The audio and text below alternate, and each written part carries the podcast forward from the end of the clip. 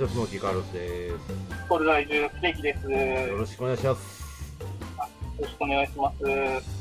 ち関さん、今日お話しいただくのはどういう内容でしょうか？ょっとですね、私、あんまり、こういうとこちょっと、あんまりまあ好きじゃないというかですね、あんまり行かないんですけれども、はい、そういうことにちょっと、まあ、しましょう。職場の同僚がはい、帰国するっていうことでですね、しょうがなくちょっと、行った、ちょっと、カンナムではないんですけど、はい、あの、川の北の、ちょっと怪しいお店がありまして、はい、はい、はい、はい、はいここについて、はい ちょっと話させていただければなとはい、ぜひお願いします。思います。はい、ここがですね、まあ場所は、あの、高架門って、高架門ご存知ですかね？あの、はい、カンファムンって韓国語で言うんですけど、はい、キョンボックンとかですあの、有名な観光地があるところなんですけど、もう本当にソウルの中心ですね。で、そこの近くにあるホテル、はいまあ、普通に見た目普通のホテルなんですけど、一つのフロアにですね、ちょっとエッチな 感じのお店がありまして、はい、はい、はい。はい、ちょっとそこに行った時の話をちょっと、はい、あの、はい。言える範囲でちょっとやろうかなと。はい、お願いします。はい言える範囲で OK です。まあ、ちょっとそこにですね、まあ、僕の同僚、日本人3人と、あと、韓国人の同僚と4人で行ったんですけど、はい、まあ、要はカラオケなんですよね、あの部屋は。で、カラオケに行って、4人で、男4人で入るわけなんですけど、そうするとですね、まあ、これ、これよくあると思うんですけど、あの、女性が来て、あの、はい。はい誰と一緒に遊びたいですか？みたいな感じで、うんうんうんうん。まあ、一人、一人に一人を選ぶっていうことがあって、で、それでまあ一人ずつ選んでですね、はい。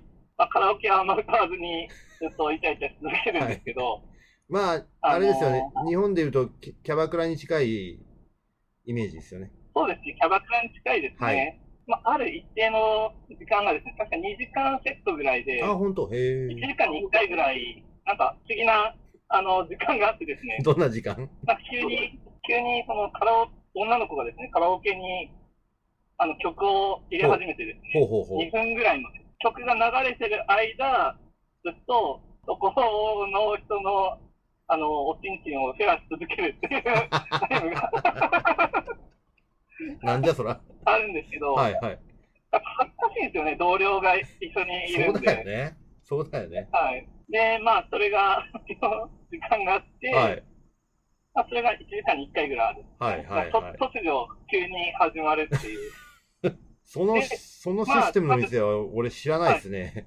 ああ、知らないです。はい、はい。初めて聞いた。まあ、ちょっとそこの店は、まあ、そこまでで終わりなんですはい実はいはいあの、もう2回のエッチな、があって、まあ、ちょっとそこで、あの、お酒飲んで楽しんで、はい、はい、はいまあ、2時間経ったら終わりっていう感じで、もうそ、まあ、その店は、まあ、そういううんうんうん感じなんですけど、何年か前にですね、コロナの前に、はいカンナムで行ったお店は、うん。まあ、似たような感じなんですよ。あの、はい途中まではですね。でも、その、2時間終わったら、まあ、最後に、うん。あの、違う部屋に行って、はい。まあ、ちょっと最後まで、ああの、はい、できるっていうお店も、ー、なるほど。二次会があるわけですね。はい。二次会があります。そうです。二次会があって。そうですね。まあ、その頃私もちょっと独占だったので、はいはいまあ、特に。ね、問題ないと。積極的に参加してたんですけど、最近はもう、あの、しょうがなく、しょうがなくですね。はい、はい、はい、はい、はい。あの、どうしてもっていうことで、いて、ちょっと楽しんできたっていう話ですね。割と、ほら、韓国って、日本もそうなんですけど、そういう時って同調圧力が強い時ありますよね。そうですね。ねありますね。ねなんかそ行かなう、いと。こ。う、お前つまんねえやつだな、みたいな。はい。そうですね。弁護するわけじゃないんですけど、はい。結構、結構強いですよね。やっぱ出張で来られた時とかも、うん。ですかね。あります、あります。やっぱりね、あの、まあ、あくまで僕出張者で行くんで、その韓国で仕事をさせてもらってる立場なんで、あやっぱり原則ね、合にいれば合に従いじゃないですけど、うんやっぱり韓国人そうですねの、はい、マナーとかっていうのはよく僕注意して見るようにしてたんですよね。うん例えば、間違いなく、あのーその会社の社長とか会長とかにも会うわけじゃないですか。で、はい特に自分より年配のい上席者に会うときって握手するときは必ずこう目を伏せるとかね。ああ、そうですそうそうね。。相手片手こっち両手みたいな。あります、あります。はい。酒飲む時とかも、そうそうそう、必ず横向くみたいな。い口塞いで横向くとか、はい。必ずそれは、はい、注意して、あの、やるようにしてましたし、うん。あと、まあ、同じその現場の、僕はもう現場の人間なんで、現場同士で話をするときは、もう割とその、みんなフレンドになってくれるんですよね。それはそれですごく大事なことで。で、割とこう、まあ自分より下の、年齢が下下の連中と仲良くなってくると、まあ大体、あの、ヒョンって呼び出すんで。ああ、そうです そうそうね。そう。そこ、そこま、そう、そこまで行く男と。そうそうそう、はい割とこう、関係としていいかなっていう感じはするんですけど、そうですね。その分ね、仕事終わったとか大変になりますよね。ああ、本当ですか。うん、やっぱね、そう、その後が結構大事だったりするじゃないですか。はい。ああ、まあ、そうねですね。向こうは向こうで気遣ってくれるし、で、うんこっち一人なんで、日本人。はい。あとみんな韓国の人ばっかり。僕いつも一人ですね、出張は。はあい。だから1対5とか1対6ぐらいになる時あるじゃないですか。あ、ああ、もう、その時はね、もうね、あのー大変ですよ、本当に。いか、いかに、いかに潰れないで、酔い潰されないで、そうですね。はい。で、あの、向こうをしらけさせないかってのは結構大事なんで。ああ、そうですね。はい。韓国もすごい接待の文化があって、そうですねやっぱすごくもてなしてくれるのと、おっしゃる通り結。構やっぱ、情があるってよく言うんですけど、ありますねあやっぱり一緒にその仕事していくうちに情が湧いてですね、あのまあ、結構いろいろ頑張ってやってくれたりとかですね、そうなんですよそういったすごい、そう、いい面というか、うんあの、熱い、熱い心を持ってる人が多いいやので、、本当そうなんですよね。だからまあ、それをまあ、利用するわけじゃないんですけど、はい結構まあ、それを踏まえた上でやっぱりね、対応した方が、まあ、うんいろいろうまくいくかなっていうのはありますよね。うん、はいそうですね。はいはい。さっきの話だと、絶対、二次会ってカラオケ的なとこ行きたがるじゃないですか。ああ、そうですね。だから、あの、韓国語の歌を、ちょっと、はいはい。歌うようにするんですよ。覚えたんですか？それがね、難しくないですか？いや、韓国語の発音って、日本人結はい。構できるじゃないですか。ああ、だから、あの、カタカナで歌詞が載ってるんで、それを、あの、スマホにこうメモしておいて、はいはい。それ見ながら歌うとね、結構ね、大丈夫なんですよ。ああ、あ、そうなんですね。レパートリー、レパートリー僕ね、あ5、6曲ありますよ。ちゃんと歌えるの。すごいですね。